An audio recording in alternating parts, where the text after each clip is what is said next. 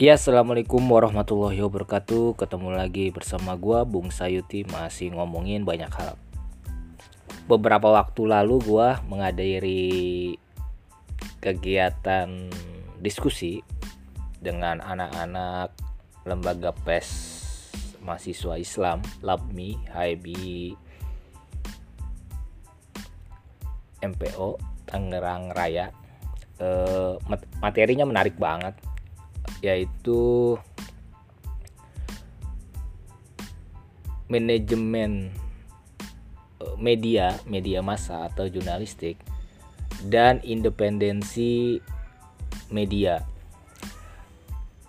Nah, ada pembicaranya yaitu eh, salah satu pemilik media massa yang cukup besar, Bang Hilmi, Bang Hilmi dari Tangerang Raya yang berbicara tentang uh, aspek manajemen dari media yang dia pimpin. Kebetulan dia adalah media yang uh, apa ya berbasiskan cetak ya media cetak yang oplahnya ya lumayan lah mencakup Banten. Hal yang menarik yang dia dia bagikan ke dalam diskusi tersebut adalah bahwasanya eh, banyak atau dia dia berbicara tentang dirinya dulu yaitu sebagai media massa berbasis cetak yang beredar di Banten kemudian punya karakter karakteristik e, berita pemerintahan e, tapi basis atau e, karakter utamanya adalah e, politik. Jadi berita-berita politik yang terhangat selalu menjadi headline dari media tersebut. Kemudian dia berbicara tentang aspek Eh,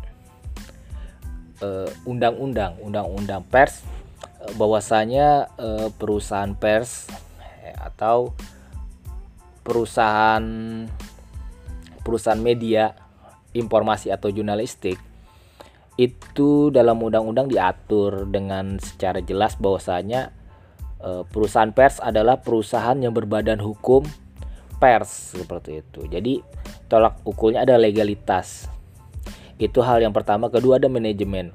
Dia menceritakan di Tangerang Raya dia membagi uh, manajemennya menjadi dua bagian yaitu aspek bisnis dengan aspek uh, jurnalistik.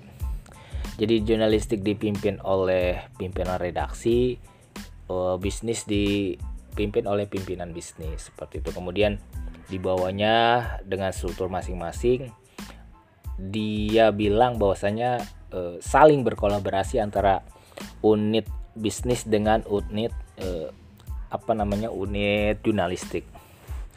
Tidak saling melangkahi tapi saling melengkapi. Yang pertama itu adalah tadi ada legalitas kedua adalah kedua adalah tadi struktur yang ketiga adalah kecukupan modal. Jadi dia bicara uh, tentang kecukupan modal dia berbicara bahwa dulu dia hampir bukan hampir dia mempunyai modal sekitar 2 miliar untuk memulai uh, memulai bisnis koran Tangerang Raya yang awalnya terbit setiap hari Jumat kalau nggak salah. Dulu menjadi koran mingguan menjadi koran harian dan eksis hingga hari ini yang menarik dari diskusi tersebut akhirnya uh, peserta diskusi membandingkan membandingkan antara antara apa namanya media yang sehat dengan media yang tidak sehat. Karena Tangerang Raya ini diklaim sebagai media yang sehat e, dibandingkan dengan media-media yang hari ini berja menjamur yaitu media-media online yang secara yang secara kesejahteraan wartawannya juga masih belum terus profitabilitasnya juga masih belum terus manajemen juga belum. Jawaban dari pembicara saat itu adalah ya yang pertama yaitu e, memenuhi aspek undang-undangnya dulu. Undang-undangnya seperti apa ya legalitasnya ada nggak media? Misalnya dia bandingkan media media media online hari ini gitu. Ada nggak aspek aspek ininya dulu? Aspek legalitasnya yaitu yang diatur oleh undang-undang adalah perusahaan terbatas ya atau PT nggak boleh CV nggak boleh kooperasi atau bentuk lainnya. Itu yang pertama.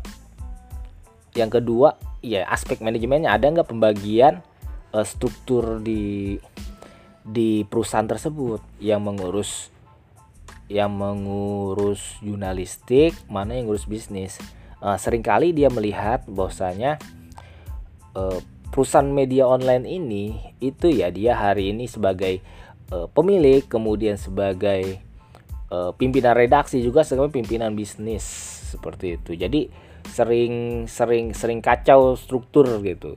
Kemudian kecukupan modal biasanya uh, yang dia bilang gitu ya. rata-rata kecukupan modalnya juga belum jelas nih ya modal nekat aja seperti itu kebanyakan. Nah, dia belum belum belum bisa memberikan contoh uh, perusahaan mana yang yang dalam tiga hal tersebut sudah sudah baik lah seperti itu. Sehingga uh, profitable profit ya profitable kemudian uh, idealis kemudian yang mensejahterakan wartawan. Itu dia belum belum bisa melihat membandingkan lah yang sehat seperti apa dari tiga aspek tersebut. Nah menarik ini kan menarik buat buat buat buat buat gua ya yang yang sehari-hari uh, terlibat dalam dis industri jurnalistik ini.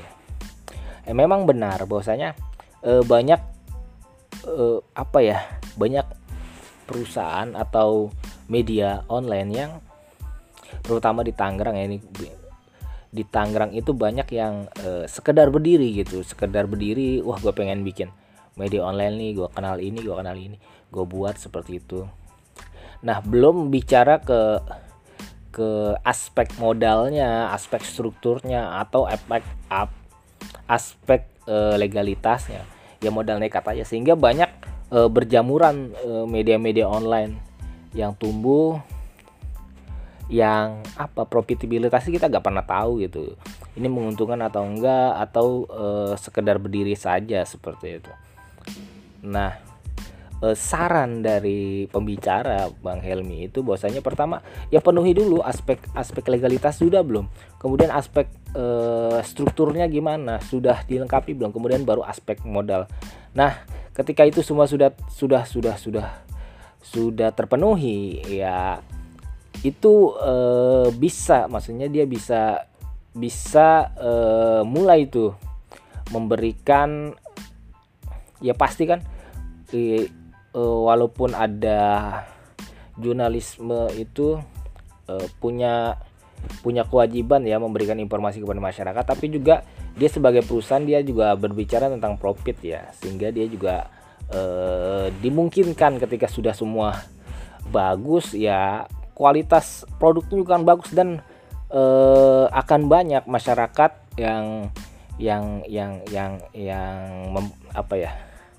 percaya terhadap Eh, produk-produk yang yang dihasilkan kemudian juga akan mendatangkan ketika masyarakat sudah percaya dia akan mendatangkan profit untuk untuk untuk uh, sustainable dari atau keberlanjutan dari media tersebut. Mungkin itu aja uh, podcast kali ini bicara tentang apa ya tadi? Bicara tentang hasil diskusi uh, di LAPMI beberapa waktu lagi. Cukup sekian, sampai jumpa di podcast berikutnya bersama gua Bung Sayuti.